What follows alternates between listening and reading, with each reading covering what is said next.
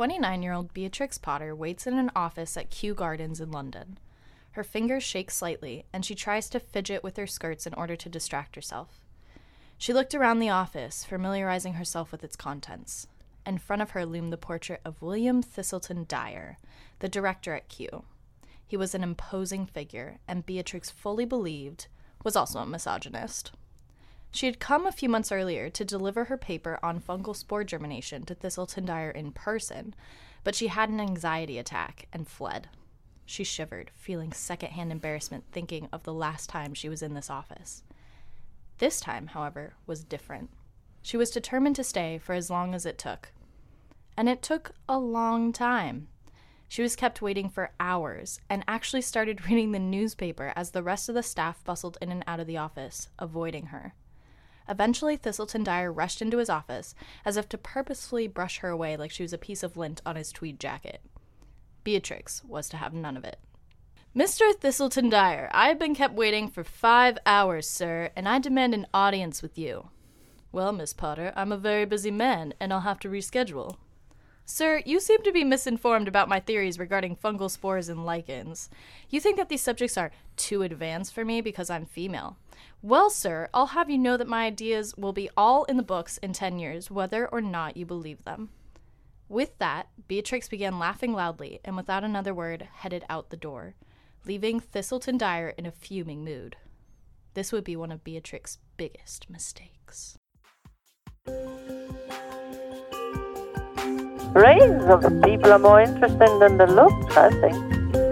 Electric power is everywhere present in a limited quantity. Jane, if you really want something and you work hard and you take advantage of opportunity and you never give up. You're listening to Human Angle, a podcast that focuses on the hidden lives of scientists, asking what makes them human. I'm your co host, Kenna Castleberry, here with my lovely new co host, Matthew Dale.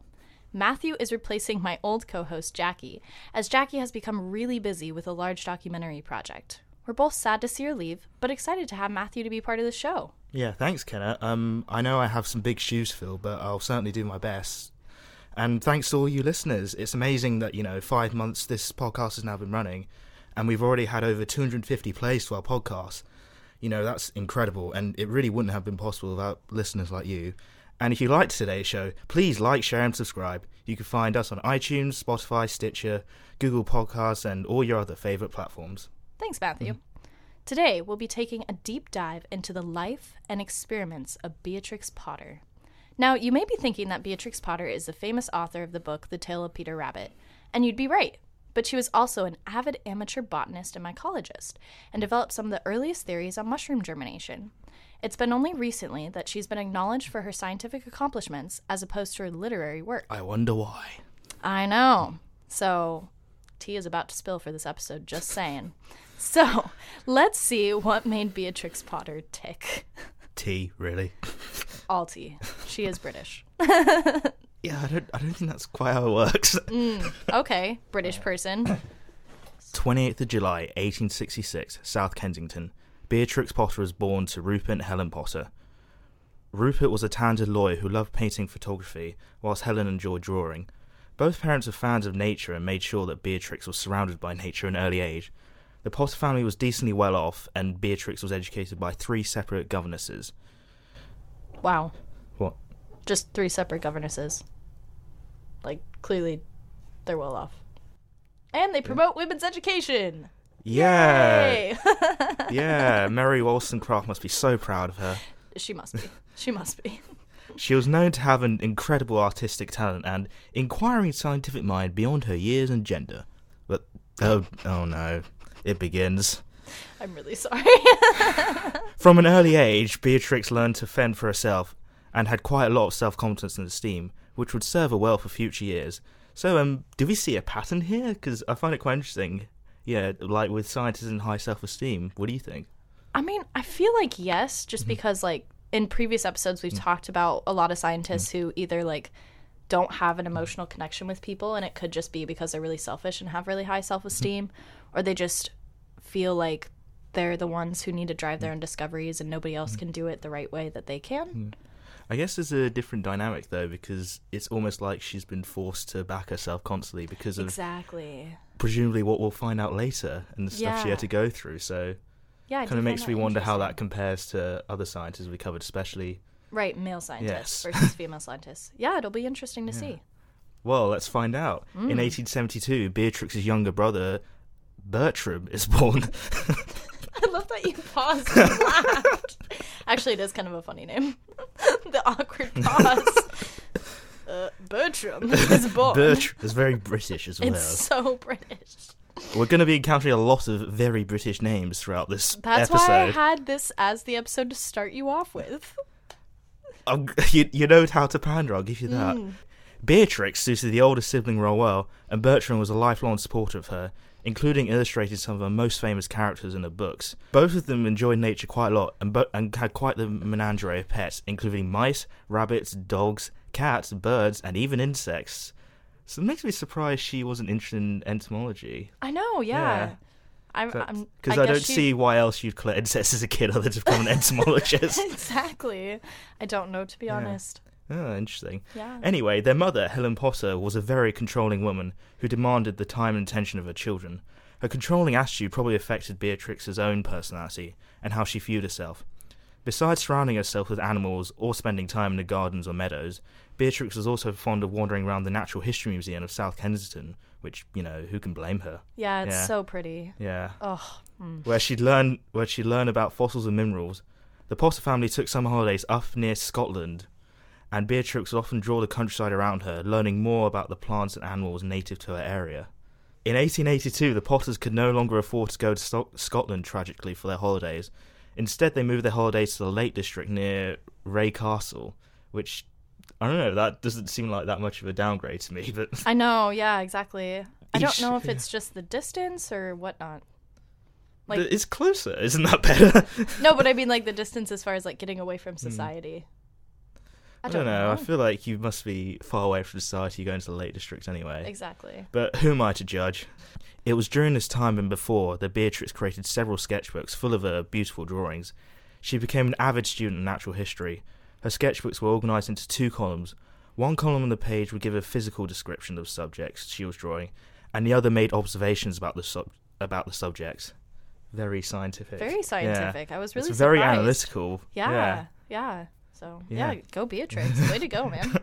With this method, Beatrix studied birds' eggs and caterpillars. It was around this time that Beatrix began writing a journal about her life. In it, Beatrix gives very little information about her life, but does give bits about the Victorian society that she grew up in. The journals end in 1897 when Beatrix is fully engaged in intellectual endeavours.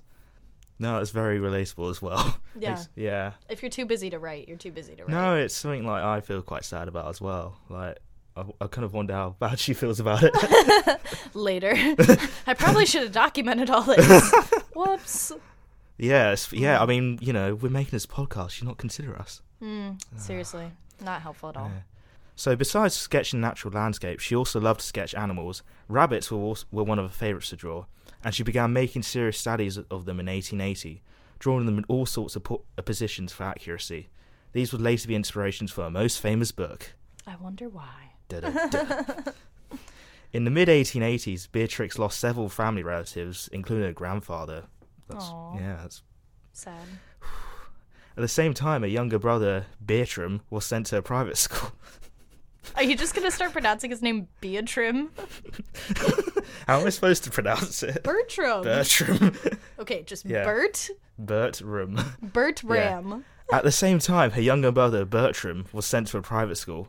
Beatrix wasn't allowed to go to a private school because she was a woman, and women rarely achieved higher education. Yeah, I'm not. I'm not going to say anything. Same. Yeah. because of her brother's absence and loss of family members, Beatrix became very depressed. Her depression only got worse due to her mother's controlling behaviour.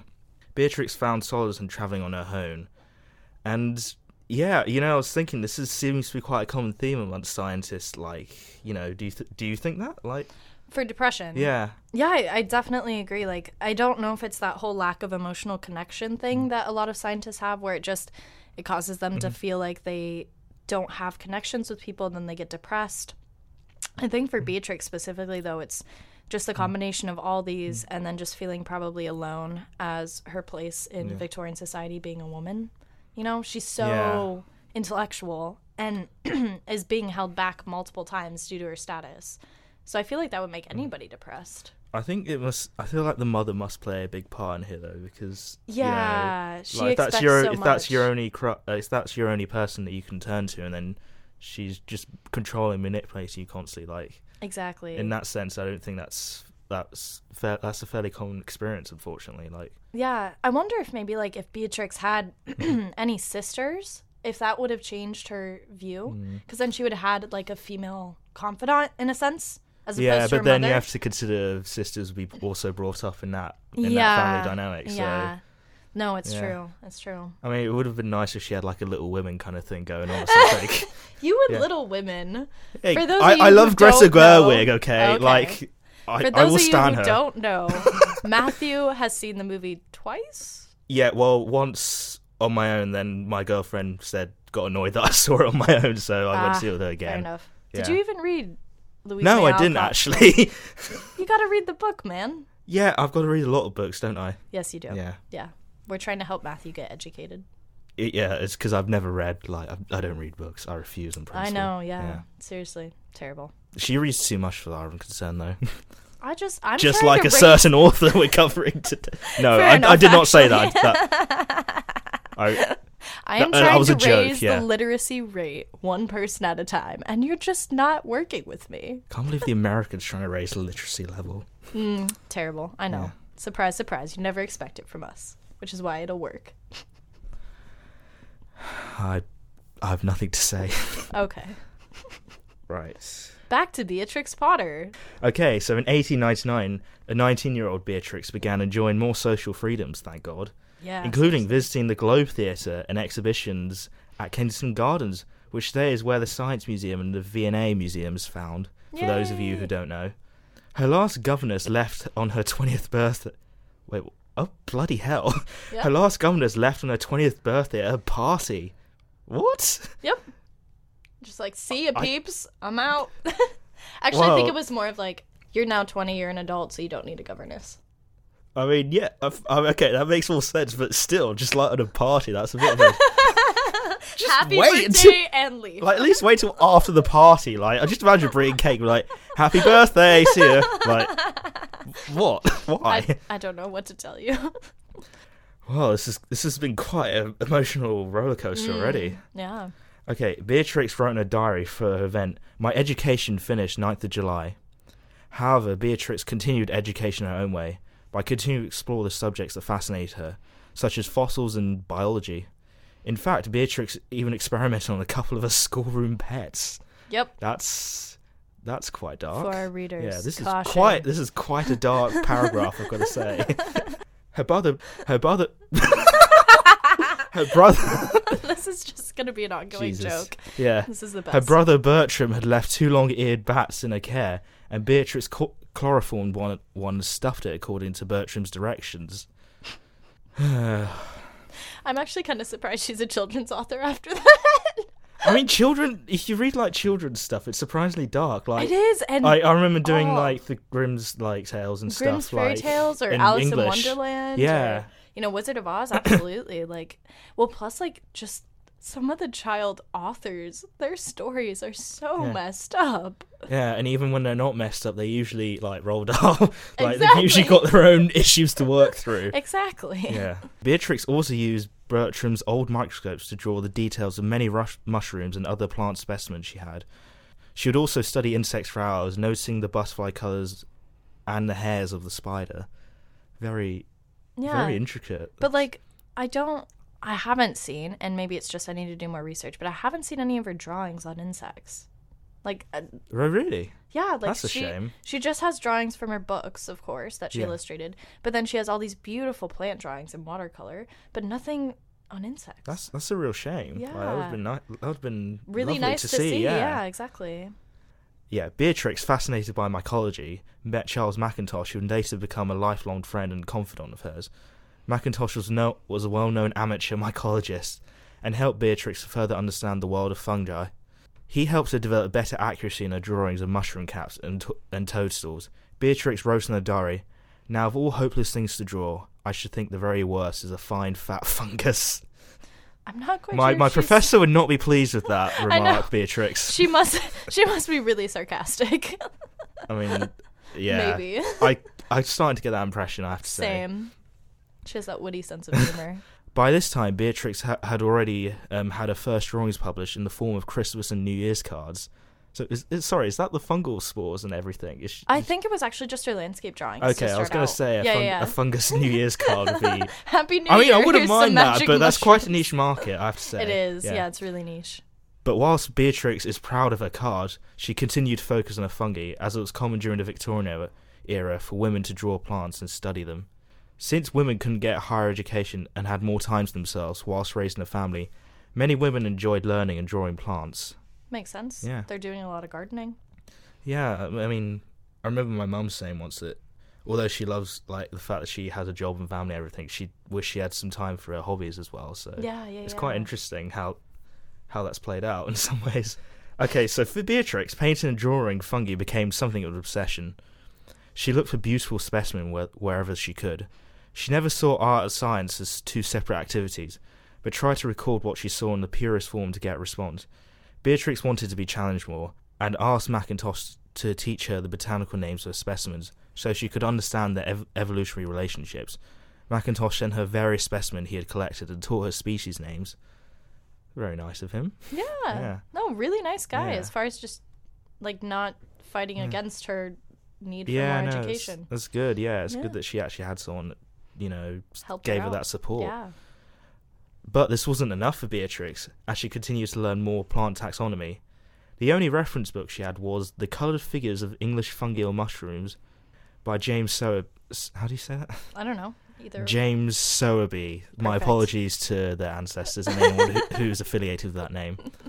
It had over 400 coloured illustrations, so really Yeah. pretty. Yeah, Probably that- expensive too. but I mean her family's I mean, yeah, so she can at least afford it. Yeah. But yeah, Beatrix was not satisfied with this reference book or or her only other source material, the preserved specimens of the Natural History Museum. She was also upset because no one in the museum could give her any information about the fungi she wanted. Instead, she realized she would have to go to Kew Gardens in order to get her answers. Dun dun dun. The Odyssey, the Odyssey begins. In 1893, Beatrix found a, a rare pine cone fungus whilst travelling up in Scotland. She knew that the Kew had very strict policies about letting women into her, into their offices and libraries, but she reasoned that if she showed them her newly found fungus, hopefully they grant her a student pass and let her in.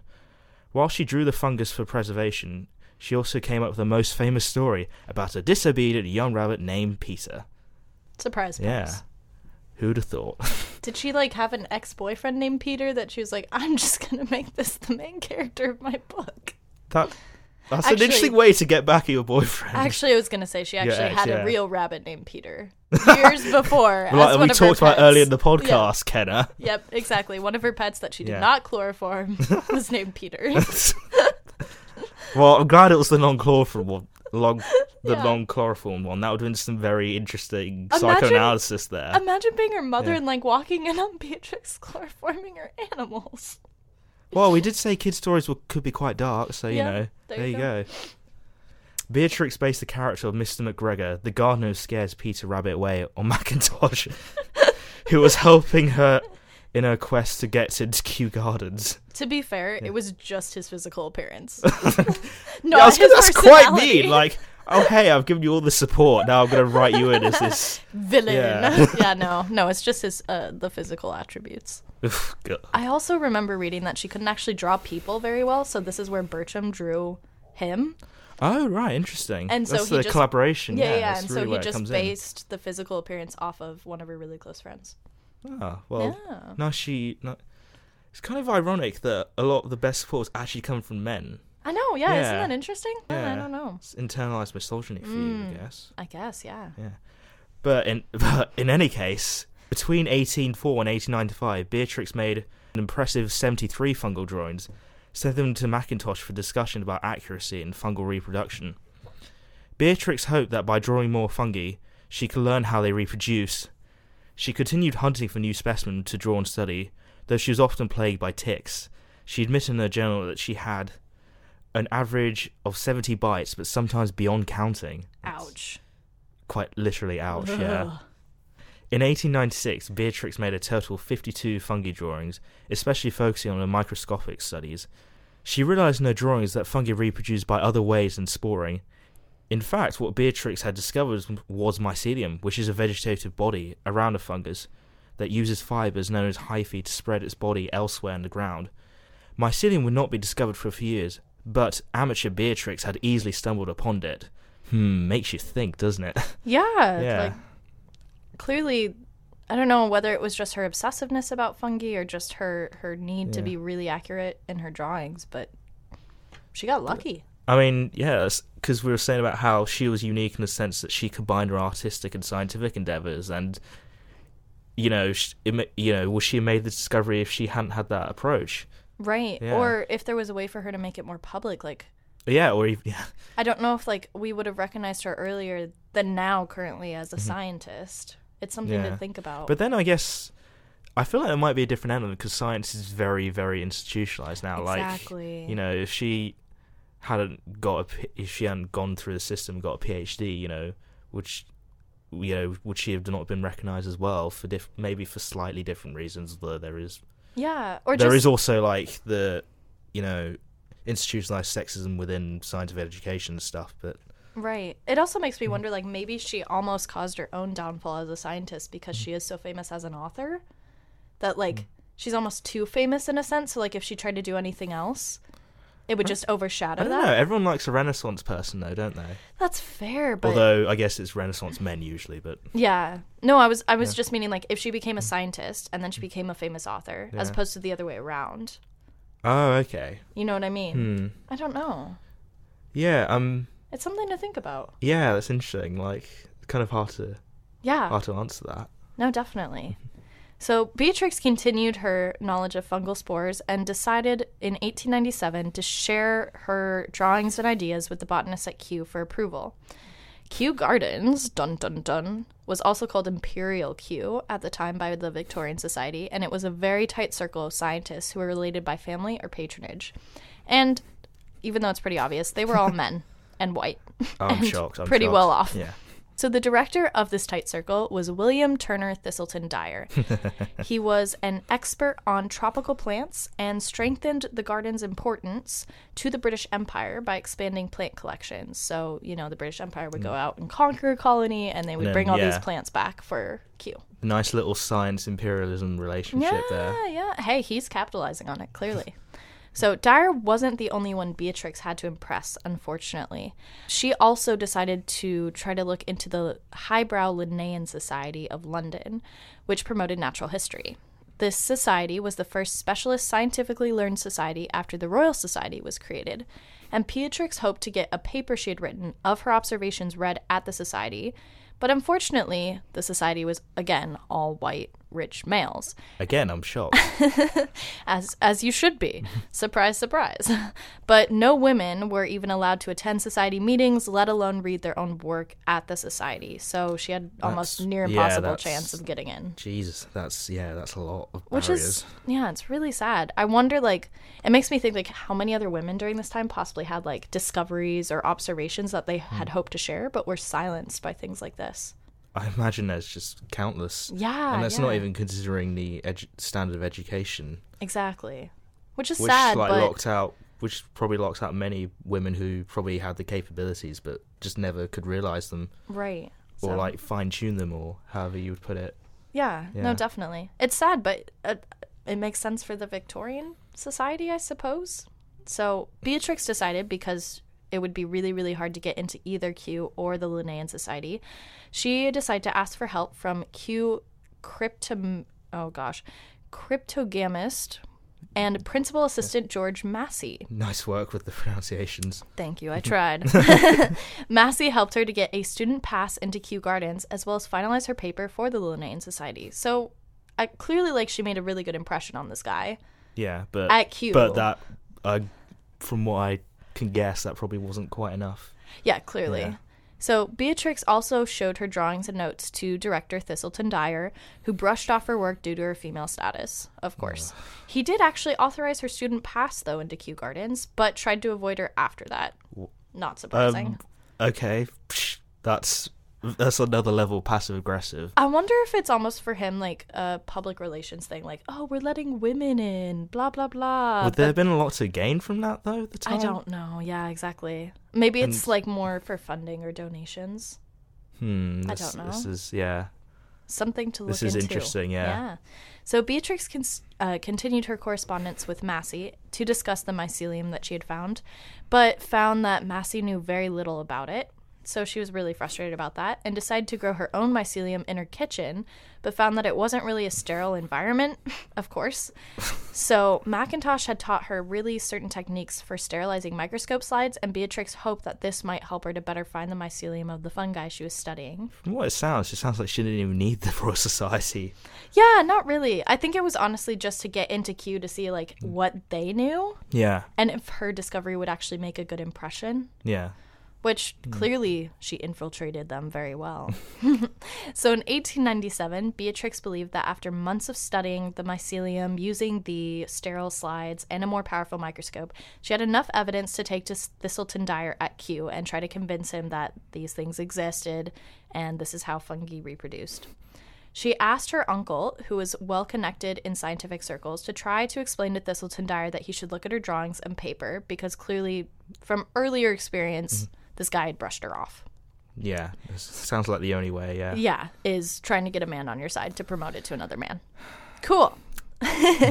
With a thumping heart, she reached Kew Gardens and tried to leave the letter and her drawings in Thiselton Dyer's office, but had a panic attack and fled the building. Ouch. That's that's a real shame. Aw. Yeah. A few days later, Beatrix decided that she had to try again. And I'm just curious, like, from the panic attack, like, uh, clearly she was honest about writing about it in her Yeah. journal.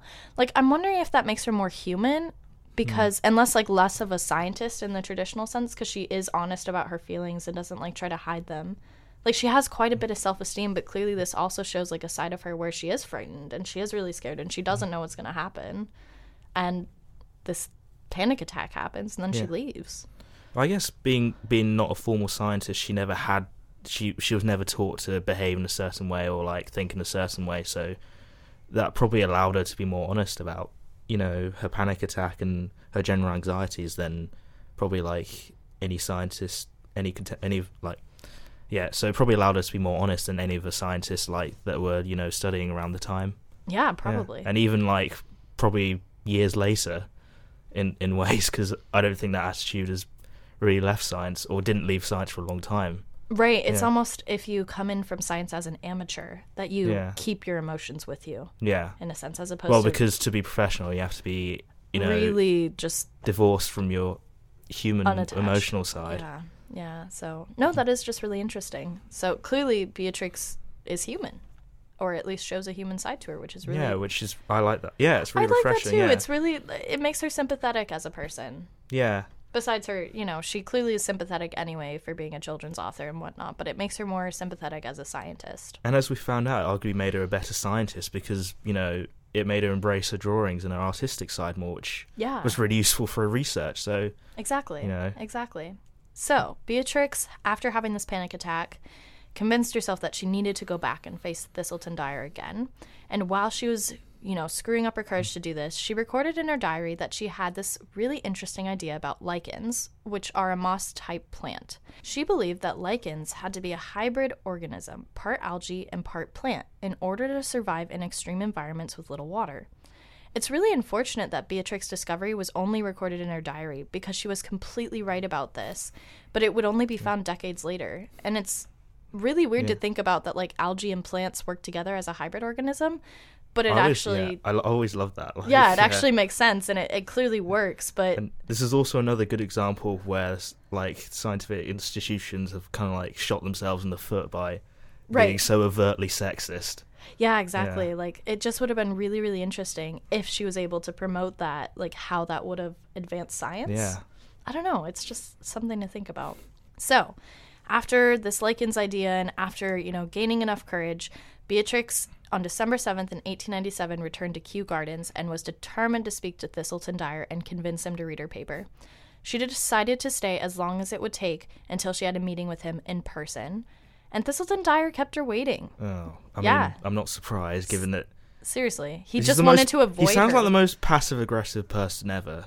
I think so, honestly. Like I mean, he's he's got a British name, a very British name, so I guess that makes that's why. But Of course, of course. So the clerks at Kew Gardens worked around her as she read the newspaper, waiting for hours. And final, finally, Thiselton Dyer did make an appearance, but he was in a hurry and clearly prepared to dismiss her as soon as he could.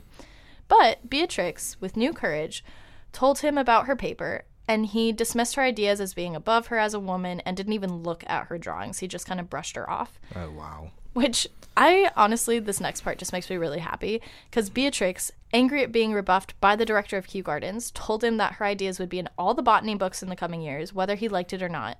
And she left giggling, like That- in a good mood. that's a, that's a power move. I, I do yeah, respect that. I, I respect that too. Like, clearly, this is not the same woman who had a panic attack a few days before. Like, she has found her self confidence. Yeah, I don't know if I'd be able to build up my confidence from Same. Like, panic attack to laughing at laughing at your face in like three, three, four days or something. Right, exactly. So, of course, Thiselton Dyer did not approve of Beatrix's attitude towards him.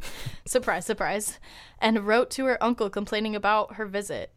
And Beatrix was worried that the director of Kew would revoke her student pass into Kew Gardens and that she would stop, you know, talking to people there about her discoveries and trying to get more information. But surprisingly, Thiselton Dyer did not revoke her license, but Beatrix did notice that her presence was not welcome. In fact, whenever she saw Thiselton Dyer approaching, she often hid behind bushes. So your average sitcom, sit, like sketch, basically. I kind of want to would want to see that. Like this very very famous children's author hides behind a bush to avoid the director of Kew Oh my God. Gardens. Uh, somebody needs to make a comic of this, please. So Beatrix continued to work with George Massee, who had helped her earlier to revise her paper in order to send it to the Linnean Society, since Thiselton Dyer had revoked it. And she decided, since clearly there was so much she could do with Kew and she had kind of burned the bridge there, that she had to move to the Linnean Society if she wanted mm-hmm. to get anything read. Mm-hmm. So, as we already talked about, women could not promote their papers within the society, so George Massee promoted it and read it to the society. However, Beatrix, while this was being read, looked over her conclusions to the paper and believed that her samples of mycelium were contaminated and withdrew the paper before it could be judged or published by the society. That, I mean that. I mean the fact she withdrew it, like I'm really proud of her. Like, I think she clearly she has that scientific mindset Yeah. of like it has to be perfect, it has to be sterile. Well, I'm just thinking. Um, I don't know. I guess a lot of scientists would do that just for their reputation, but still, like, Yeah, it takes a lot of guts. I to mean, do that. after like everything she's been through, you, I, I could see her just being like, "No, I'm, I'm, I'm done with this. I'm just putting it out there, right, and then I'll just do it again or something." I don't know. I wonder if like she was scared of being revoked in a sense, like again, of like Yeah. people just being like, "Well, this is contaminated. Why would you send this to us?" Yeah, no, actually, no, that's a good point. That's probably true. Uh, just, just The threshold's so much higher for her. exactly. So Beatrix's paper on the germination of spores of the Agaricinae, which is a mushroom type, either as it was submitted to the Linnean Society or later revised, has never ever been found. So all we have for her records of this paper are Massee's journals and Beatrix's journals.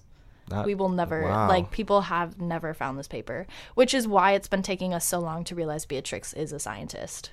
Oh, that's that's a real shame. It is a real Yeah. shame. So most scholars believe that this paper was destroyed inadvertently and clearly has not yet been recovered, unfortunately. How do you?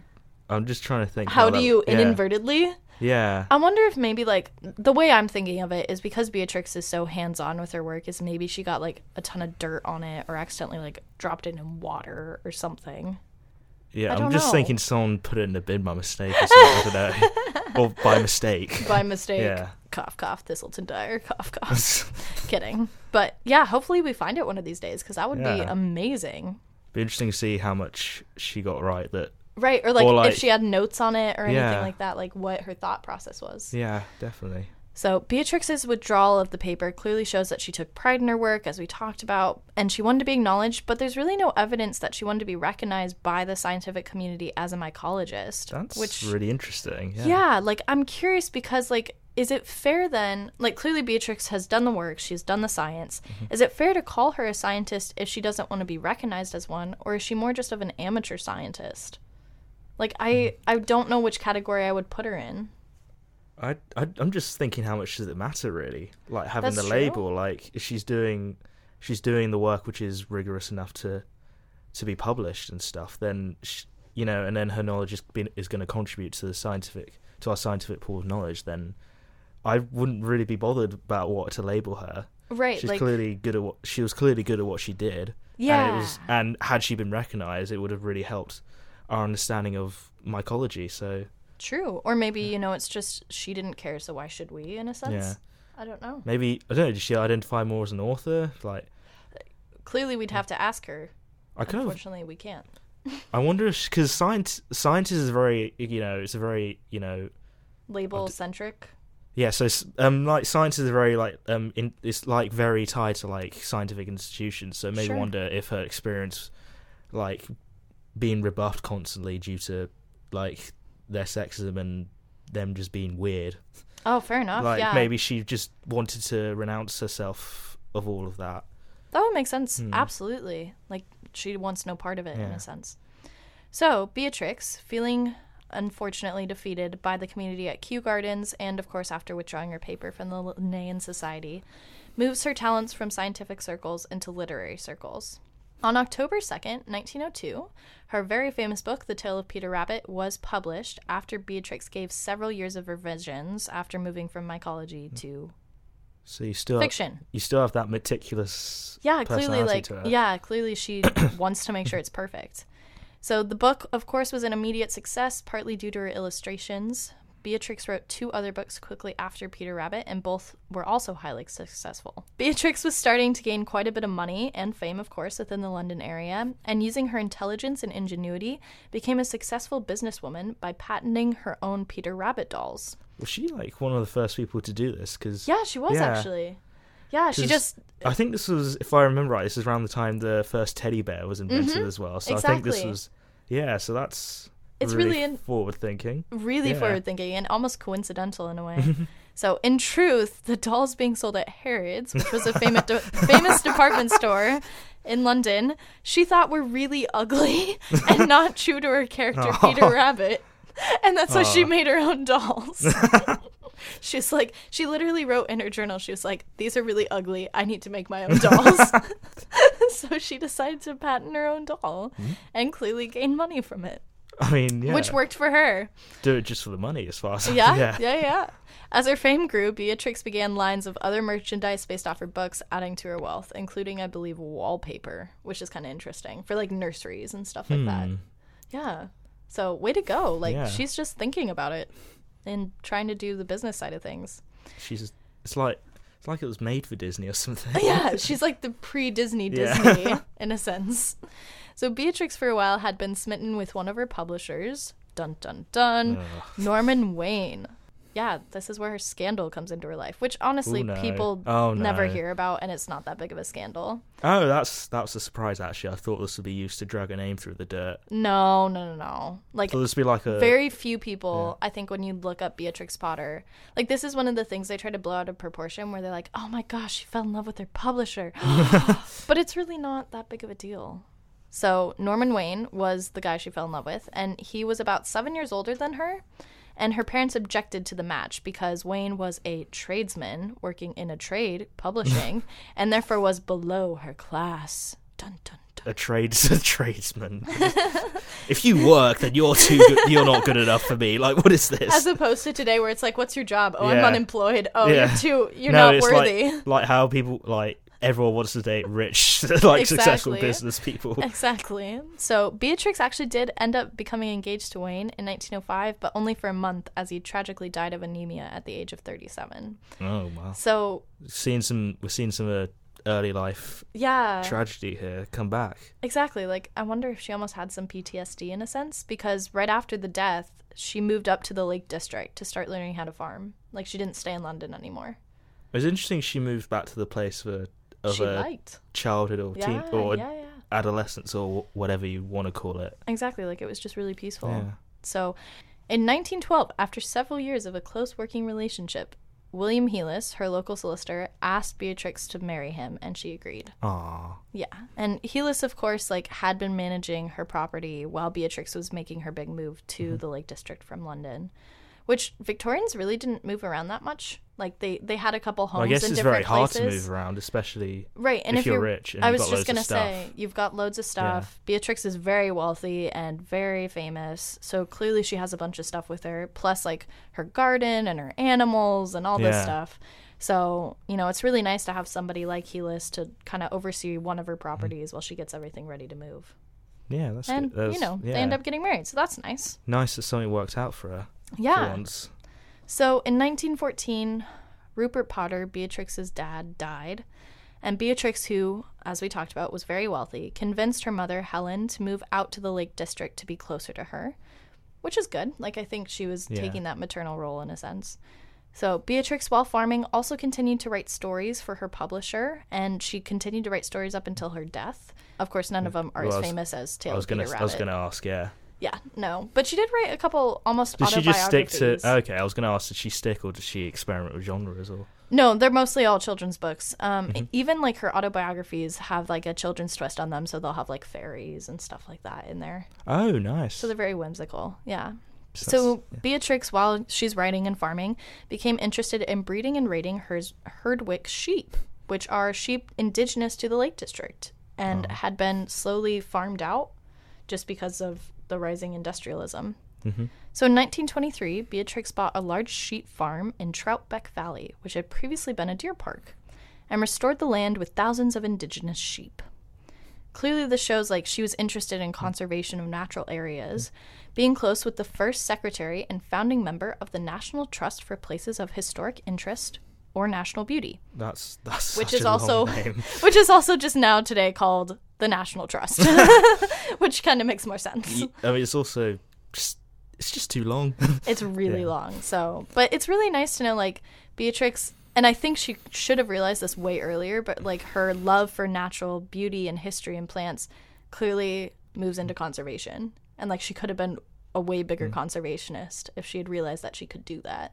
Yeah, that's a real sh- yeah, that's a real shame. I don't know. I just find that interesting. This is when we were really starting to destroy our countryside and Exactly. our, our natural, our, na- our natural resource. No, not natural resources, but our natural sites. I guess. Yeah. yeah, yeah. So I feel like she's one of those like unsung conservationists, very Yeah. early conservationists that you just Yeah. never hear about, which It's is a really shame we don't. It's a shame we don't have her now. To be honest, to help us. Yeah, she, she Yeah. Beatrix, come back. We need you. Can we just resurrect her? Well, yeah, I'm just trying. Like, how many big names are there who push for British conservation? Like, True. Yeah, Yeah. it's really hard to find those people. So, yeah, but Beatrix, of course, is one of those early people, and she helped maintain Mm. several areas of natural landscape for the National Trust when it first was getting started, which is huge. yeah, So, and I find it fabulous. Like she re- keeps returning to the land, which is really, really good. So, Beatrix and William Heelis, of course, enjoyed a happy marriage of 30 years, continuing their farming and conservation efforts even through the hard days of World War II, which I find fabulous. Like, clearly she had that motivation to stay Yeah. and keep doing stuff. Unfortunately, Beatrix is no longer around with us. She died of complications from pneumonia and heart disease on the 22nd of December 1943 at Castle Cottage, and her remains were cremated at the Carleton Crematorium. Why are you laughing? you just said it like as if no one knew she like. She's You still said- alive. You, Unfortunately, you said it no like David Bowie us. just died or something. I know. I'm sorry. sorry.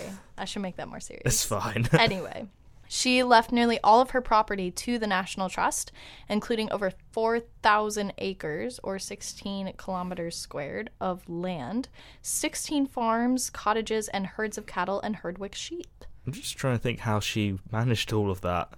I, I don't know, to be honest. Like, she loved nature, but maybe she like hired a bunch of like farm hands and stuff. Well, I mean, too. like, yeah, you can't walk. I feel like you can't like inspect 16 kilometers of land every day. That's crazy. Yeah. Yeah. Hers was, of course, the largest gift at the time to the National Trust, and it enabled the preservation of land now included in the Lake District National Park and the continuation of fall farming. So good for her. yeah, very nice. Yeah, no, we wouldn't have that without Beatrix Potter.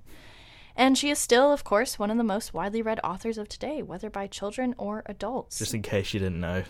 as we keep mentioning. As Just in case you mentioning. get confused with the other Potter. Yes, seriously. The one that we do not mention. They must not be named. Yes. Only recently has Beatrix's work as an amateur scientist and conservationist been looked at, and hopefully we'll find that paper that we keep talking about. it may be possible in the future with more research that she hopefully becomes the status of a true scientist in history. So we'll see. So, anyway, that's it for today's episode. Uh, again, like, share, and subscribe, and let us know what you think. Uh, I think our next episode, what, what would you like to do for a subject? Or I guess we'll figure it out. Yeah, later. we'll figure it out. Like, Yeah. yeah. Okay, well, stay tuned. Thank you.